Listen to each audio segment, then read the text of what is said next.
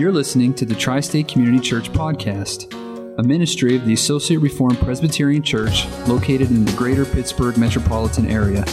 For more information, including service times, please visit us at facebook.com forward slash Tri State Reformed Church.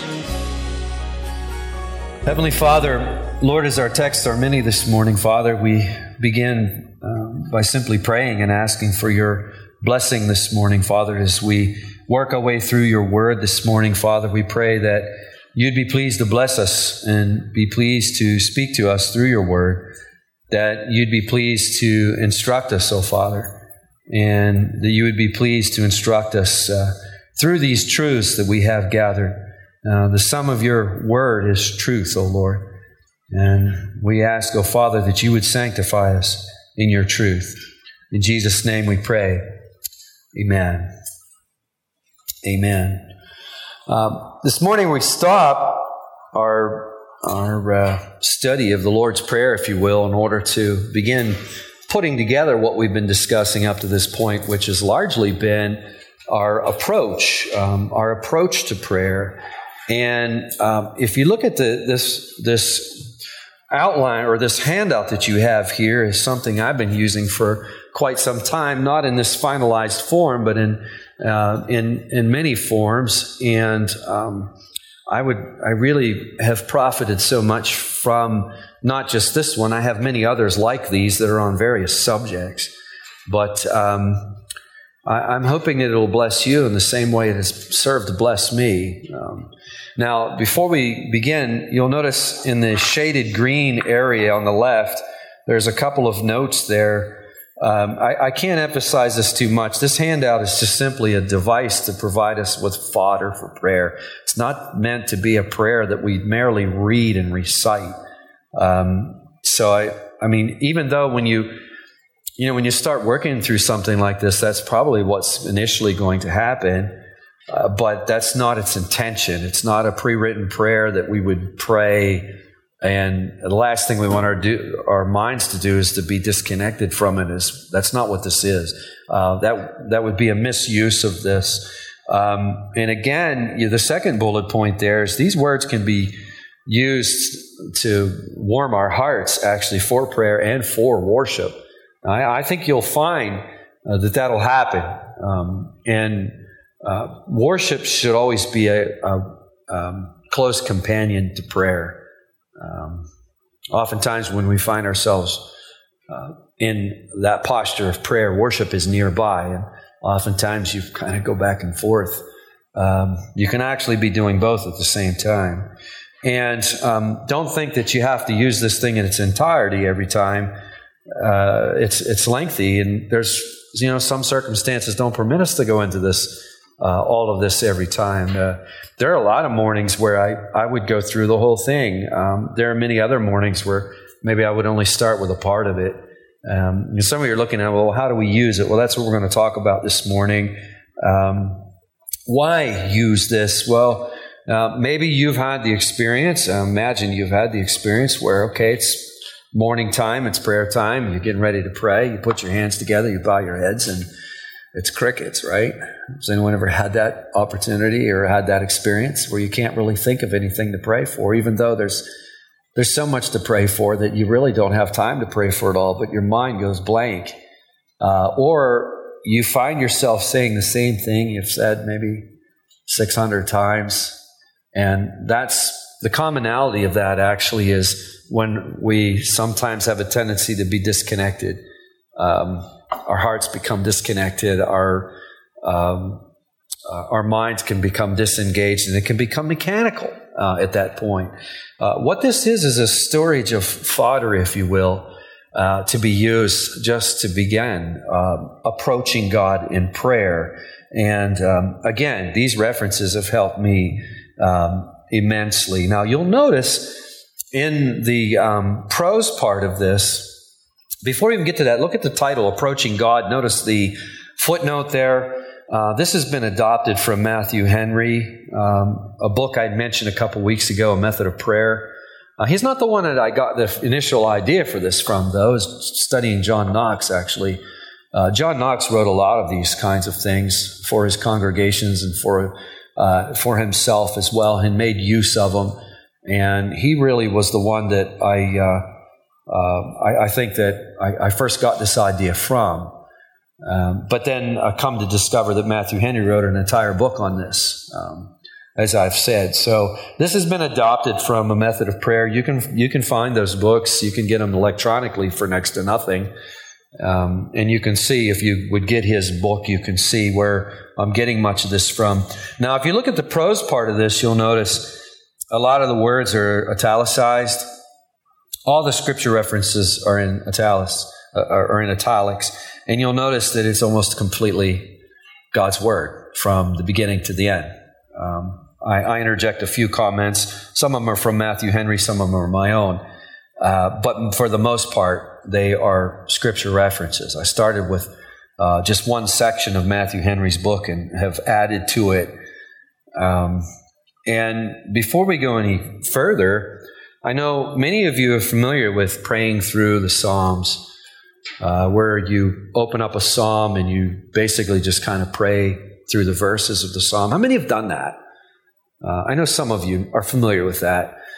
Um, I don't know if we've ever stopped, you know, if we've ever asked ourselves, okay, is there biblical warrant for praying that way? Do we have biblical warrant for praying that way? Do we have biblical warrant for doing what I'm introducing to us this morning? And the answer is we do. We, we actually do, and I want to show you where. If you go back to Exodus 34, which we began our service with this morning, I'm just going to show you a couple of passages here. Exodus 34, a well known passage, uh, verses 6 and 7. Exodus 34, verses 6 and 7. I just want to show you a few things that are going on here in Scripture that gives us a biblical warrant for what we're doing. I'd say more than a warrant, actually, it's a biblical encouragement to do what we're doing. Um, if you look at verse 6, now what's going on here is the Lord's making good on his promise. Moses is asked in verse 18, of chapter 33, Moses says, Lord, show me your glory. And God agrees. And he's making good on this. And in verse 6, he passes before Moses and he makes this proclamation The Lord, the Lord, a God merciful and gracious, slow to anger, and abounding in steadfast love and faithfulness. Keeping steadfast love for thousands, forgiving iniquity and transgression and sin but who will by no means clear the guilty, visiting the iniquity of the fathers on the children and the children's children to the third and fourth generation.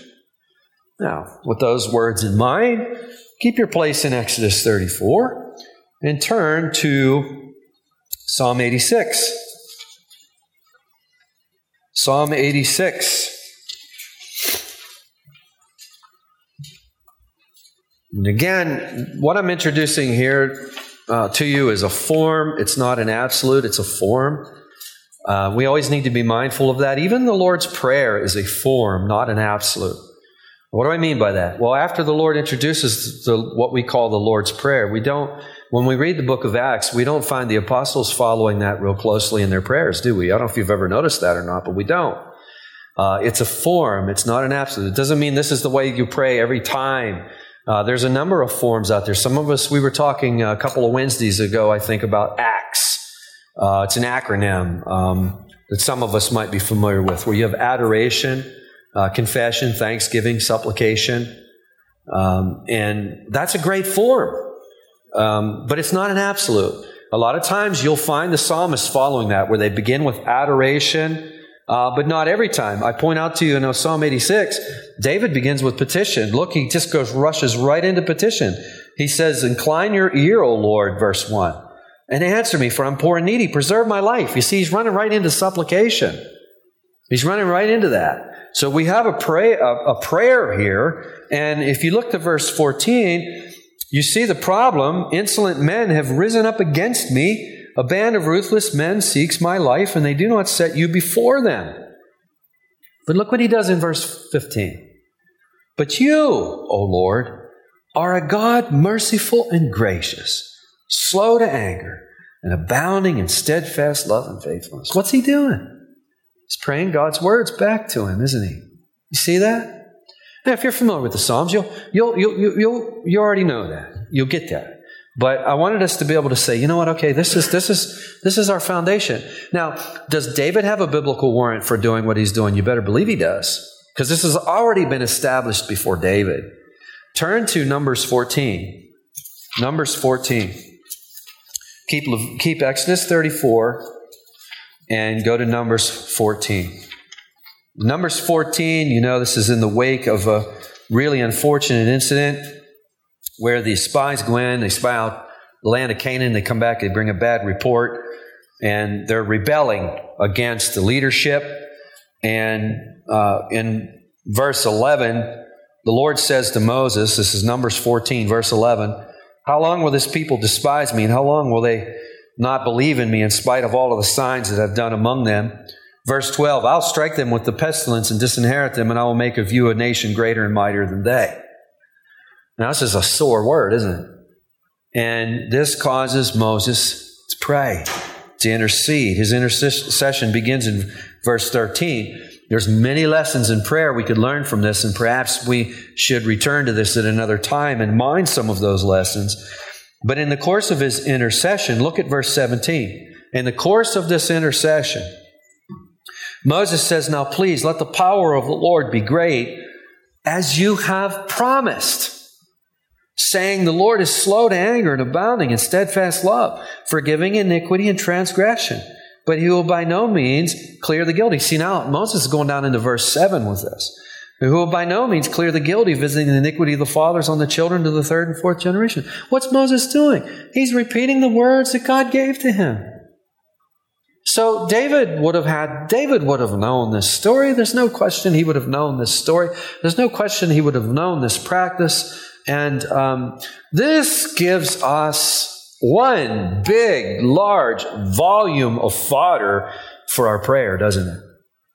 And that's what you have, just a small sampling here um, of verses that speak to approaching God in prayer.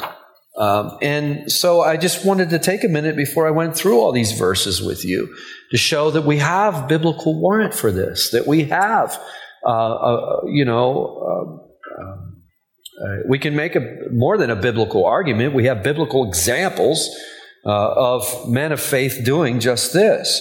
So, with that in mind, uh, we can't get too in depth with each one of these verses because there's a lot of verses there to cover.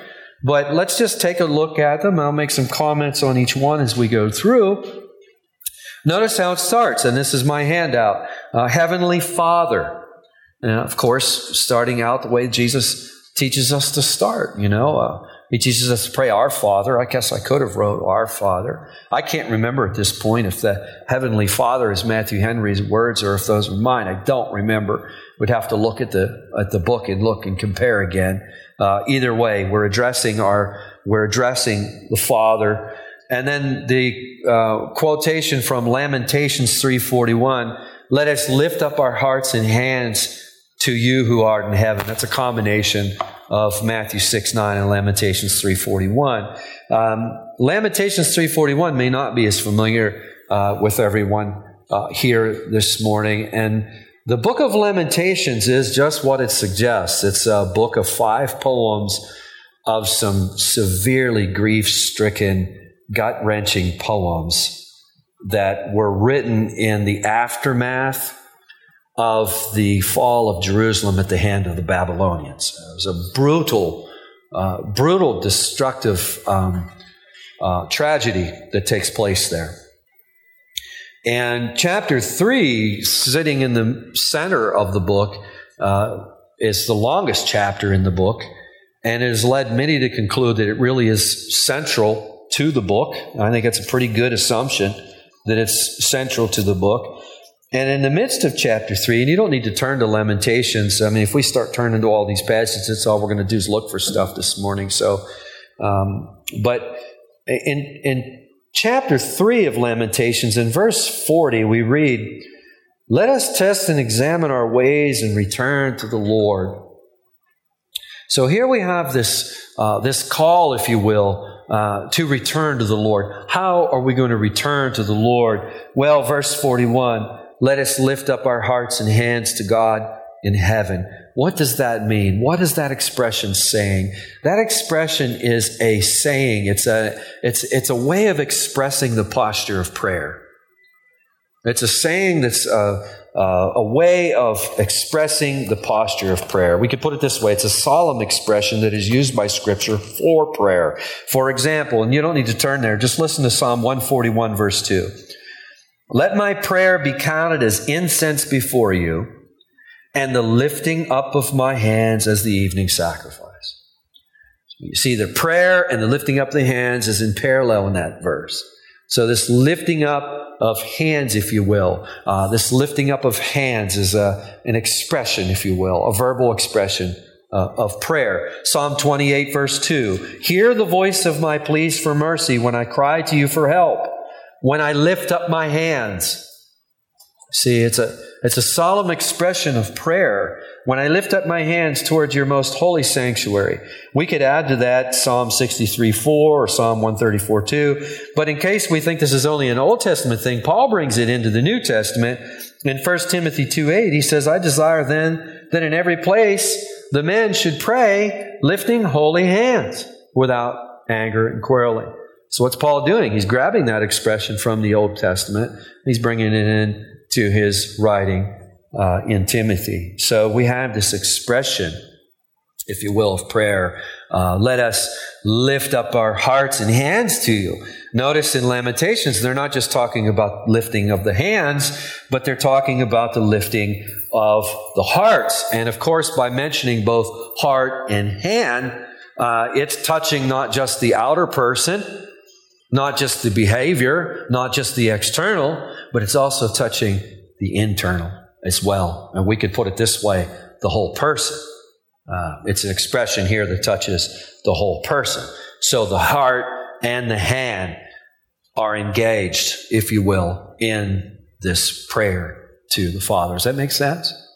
So, what are we saying? Lord, Heavenly Father, let us lift up our hearts and hands to you. Notice it's plural. You know, I made some noise about that. I think it was last week about our Lord's Prayer being plural. I think it was last week.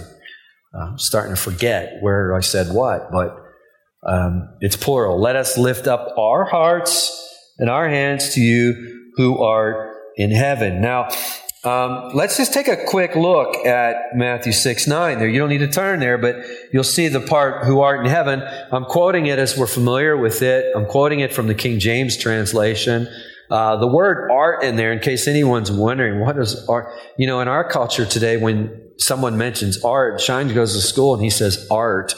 What's his friends going to think he's talking about? They're going to be thinking he's talking about some product of someone's imagination, whether it be music or a drawing or um, or something that they've made. Right? We don't have a tendency to use art in any other way in our culture, but this old King James um, translation, art is a uh, it's just an uh, obsolete form of the verb to be, if you will. I just thought I'd throw that out there in case anyone's wondering what's this art? Uh, uh what is this art in there? Who art?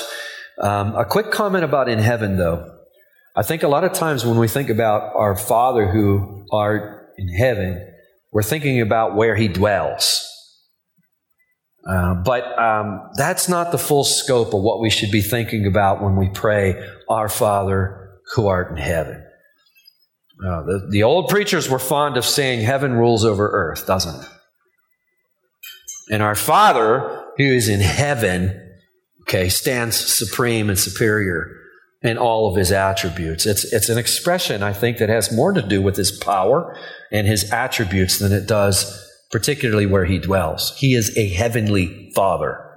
He is a superior Father. He is a powerful Father, and you can just go down uh, down the list, if you will. He uh, uh, he is majestic, he's grand, etc., etc., cetera, et cetera, et cetera. So, in combining Lamentations three forty one with six nine, we're lifting our whole person to God in heaven. Matthew Henry writes these words: "Praying is lifting up the soul to God as to our Father in heaven." And the soul that hopes to be with God in heaven forever will thus by frequent acts of devotion, be still learning the way thither and pressing forward in that way.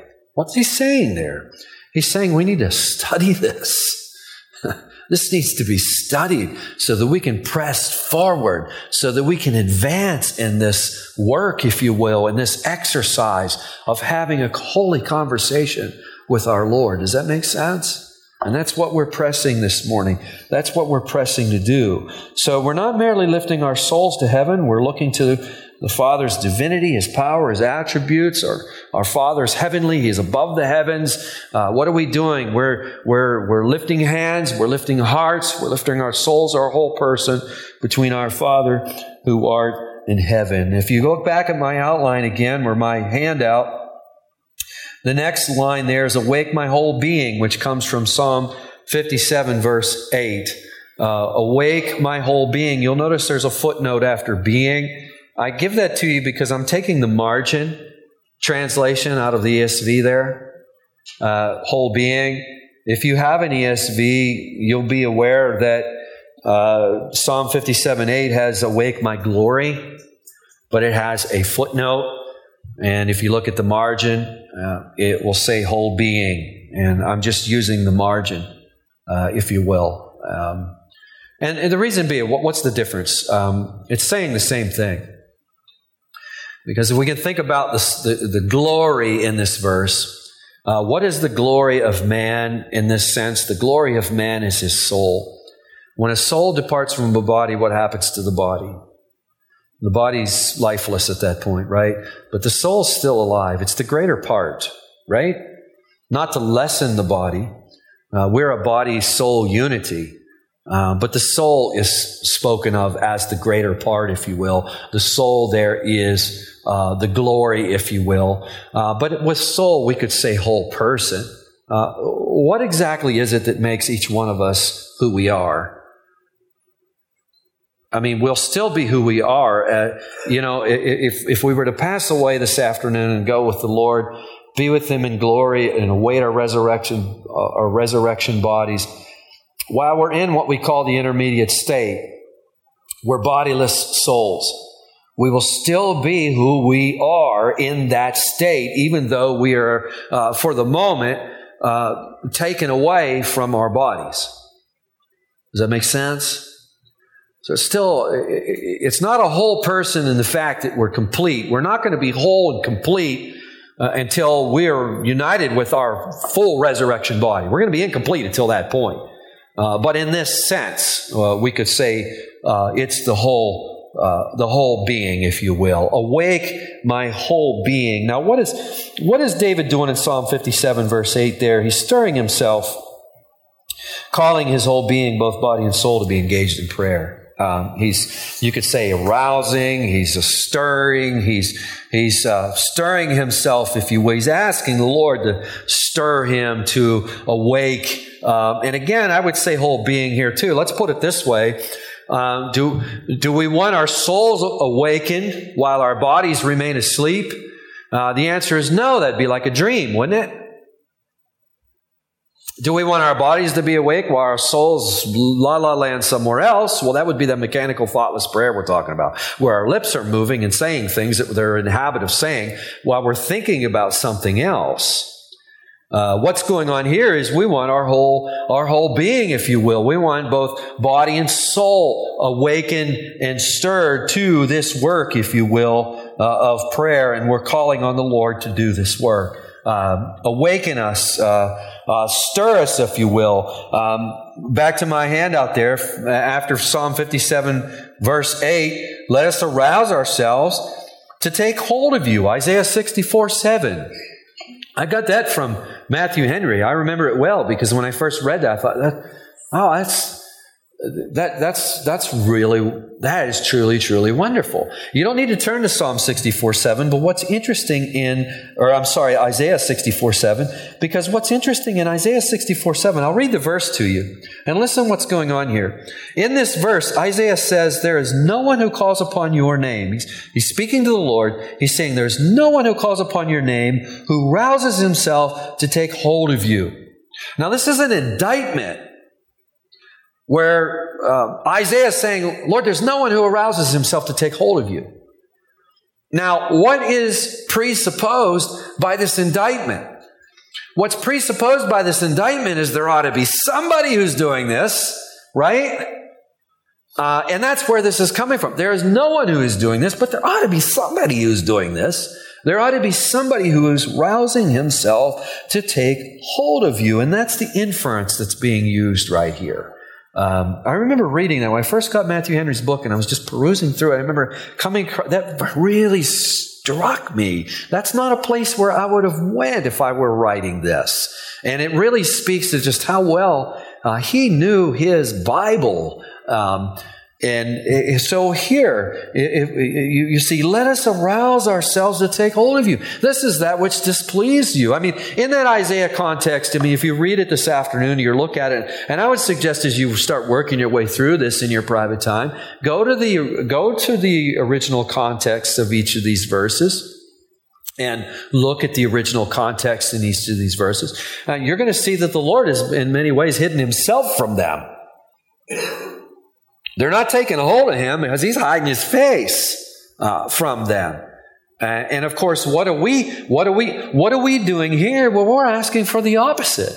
Now, we don't want the Lord to hide His face from us. We want Him. We want Him to work and stir our hearts and arouse our hearts that we would take a hold of Him. How do we take a hold of Him? We take a hold of Him by taking a hold of His promises, don't we?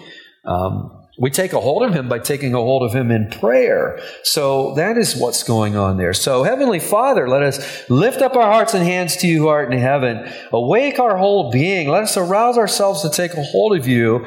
Verse um, 20, uh, Psalm 27, verse 8 is the next. You have said, Seek my face. My heart says to you, Your face, Lord, do I seek. Now, this phrase, seek your face, expresses expresses a number of things uh, a deep, uh, close, and intimate personal encounter is what it is really what it's speaking to. Seek my face. You have said, Seek my face. David says this in the midst of Psalm 27. You have said, Seek my face. Now, there are many verses in God's word that calls us to seek him. You don't need to turn to these, but listen to Psalm 105, verse 4. It says, Seek the Lord and his strength, seek his presence continually. So there's, there's the word of God calling us to seek the Lord, right? Seek the Lord and his strength, seek his presence continually. Or Isaiah 55, verses 6 to 7. Seek the Lord while he may be found, call on him while he is near. Let the wicked forsake his way, and the unrighteous man his thoughts. Let him return to the Lord, that he may have compassion on him, and to our God, for he will abundantly pardon. This whole idea where the Word of God is calling us to do what? To seek him, to seek his face.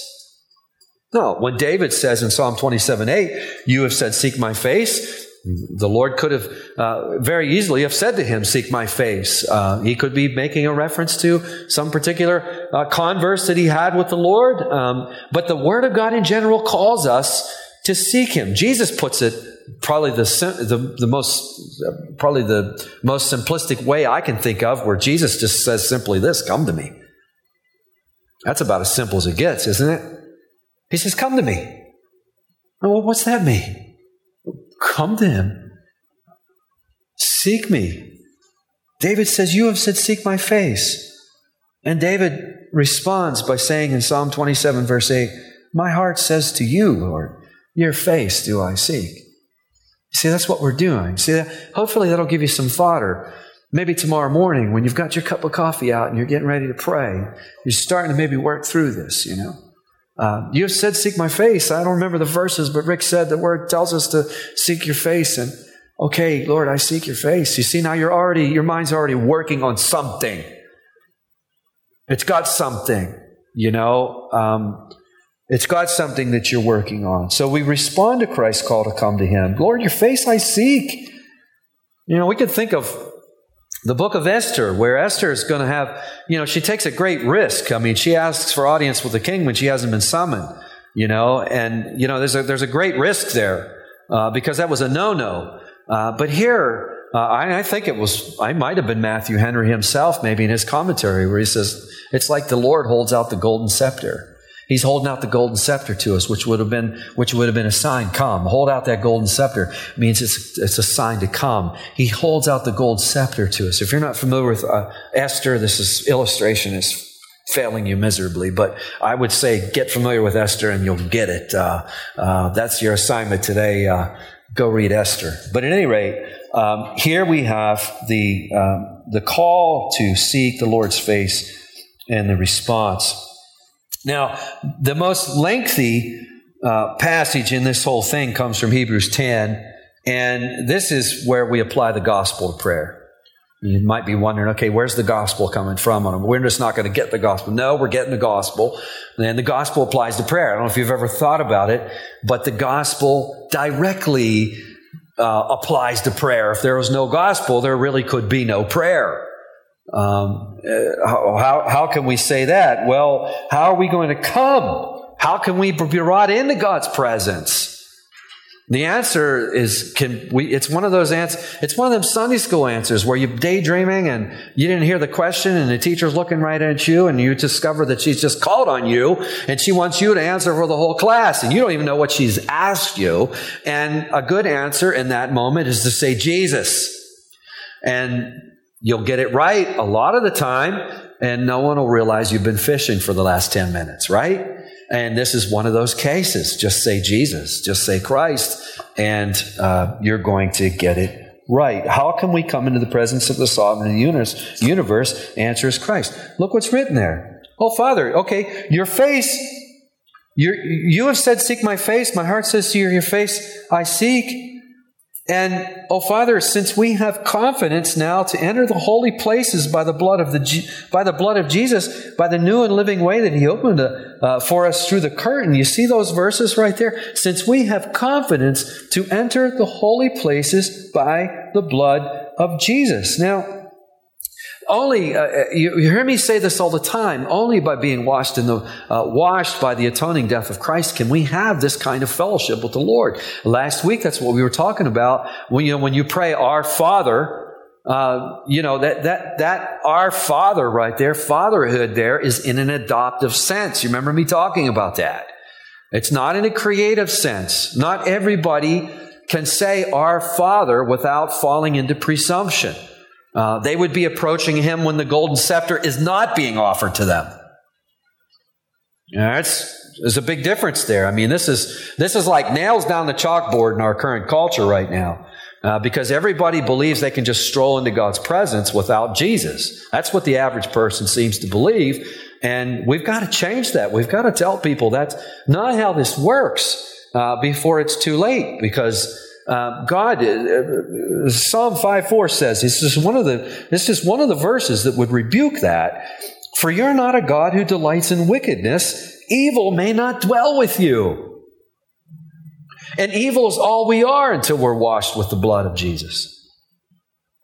So we can't dwell with Him until we have this atoning work of Christ. We can't. So without a faith commitment in Christ Jesus, we don't have a way opened up for us. We don't have the golden scepter being held out. Our first work actually is to get is to is to receive Christ so that we have a way. But for those who have, uh, received Christ, well, we have confidence enter the holy place, the holy places by the blood of Jesus. Um, the, the, if you look at my handout there, the quote continues by the new and living way that he opened up for us through the curtain, that is through his flesh. I love this. It's not, because I've prayed over this for I don't know how long. And one thing that always, that just always warms my heart as I'm doing this, it's not just a new way, but it's a living way. You know, the, the way is alive. It's breathing. It's not just new, but it's full of life. Uh, it's not just a, a new way, it's a living way that He opened for us through the curtain. What curtain? It's, it's, you know, in the temple.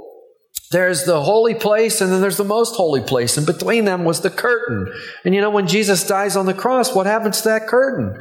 It gets torn in two. And what is that teaching us? It teaches us that the believer now can go right in to the most intimate place. You can now go right in and have this fellowship with God. You couldn't do that before. Only the high priest could go in there and only once a year and only after a whole battery of purification rites and sacrifices and what have you. But when Jesus gives up his spirit on the cross, that, that curtain is torn in two, that way is opened up uh, through the curtain, that is through his flesh, by what he does in, in our place. It is opened up, and it's not just a new way, but it's a living way. There's some fodder for prayer right there. I commend that to you. Uh, um, and look, look what comes next. Our hearts sprinkled clean from an evil conscience. Our hearts sprinkled clean. Let me, let me read this. Since we have confidence to enter the holy places by the blood of Jesus, by the new and living way that he opened for us through the curtain, that is through his flesh, since we have a great priest over the house of God, let us draw near with a true heart and full assurance of faith, with our hearts sprinkled clean from an evil conscience and our bodies washed with pure water. That's all about assurance of pardon. You hear me talk about assurance of pardon when we have communion. It's assurance that our, our sins not only are forgiven, but we're, we're clean. We can come. Um, if you're in Christ, you're clean. So, what a glorious way. Um, and, and then here's an utterance of praise that follows after the parentheses, Hebrews 10 19 to 22 in my handout. Oh, what a glorious way that has been opened for us to come into your presence. And the next line is consecrate our hearts and lips that we honor you with both. Consecrate our hearts and lips that we honor you with both. Now, I'm getting that from Matthew 15 8. And you don't need to turn to Matthew 15 8, but uh, again, this is the same principle that's being used with Isaiah 64. In Matthew 15 8, Jesus is being indicted by the Pharisees and the scribes for not washing before they eat. And it's not the same thing that we would get maybe from our grandmother when we were kids and we've been playing outside and who knows what. And we come into the table. She calls us to come, come to eat and we run right to the table and they say, well, young man, what, what do you think you're doing? Uh, get up and watch them paws. It's not the same thing. Um, what's going on there is they had uh, their tradition and they were elevating their tradition uh, above Scripture. And uh, they had these purification rites that they had developed where you would uh, purify your hands uh, before you eat. And Jesus and his disciples are not um, dancing to that tune. And they reprimand Jesus for it. And Jesus sternly rebukes them. In verse 7, he says, You hypocrites, well did Isaiah prophesy of you when he said, verse 8, This people honors me with their lips, but their heart is far from me. Now, uh, again, um, our, our text in the handout is taking the contrast of this. What's it mean to consecrate? To consecrate means to make something holy uh, to set something apart for sacred use, if you will. Uh, Jesus is declaring the lips and hearts of the Pharisees and scribes as unholy, as profane, as unclean. And the converse is the call on the Lord to do the opposite with ours.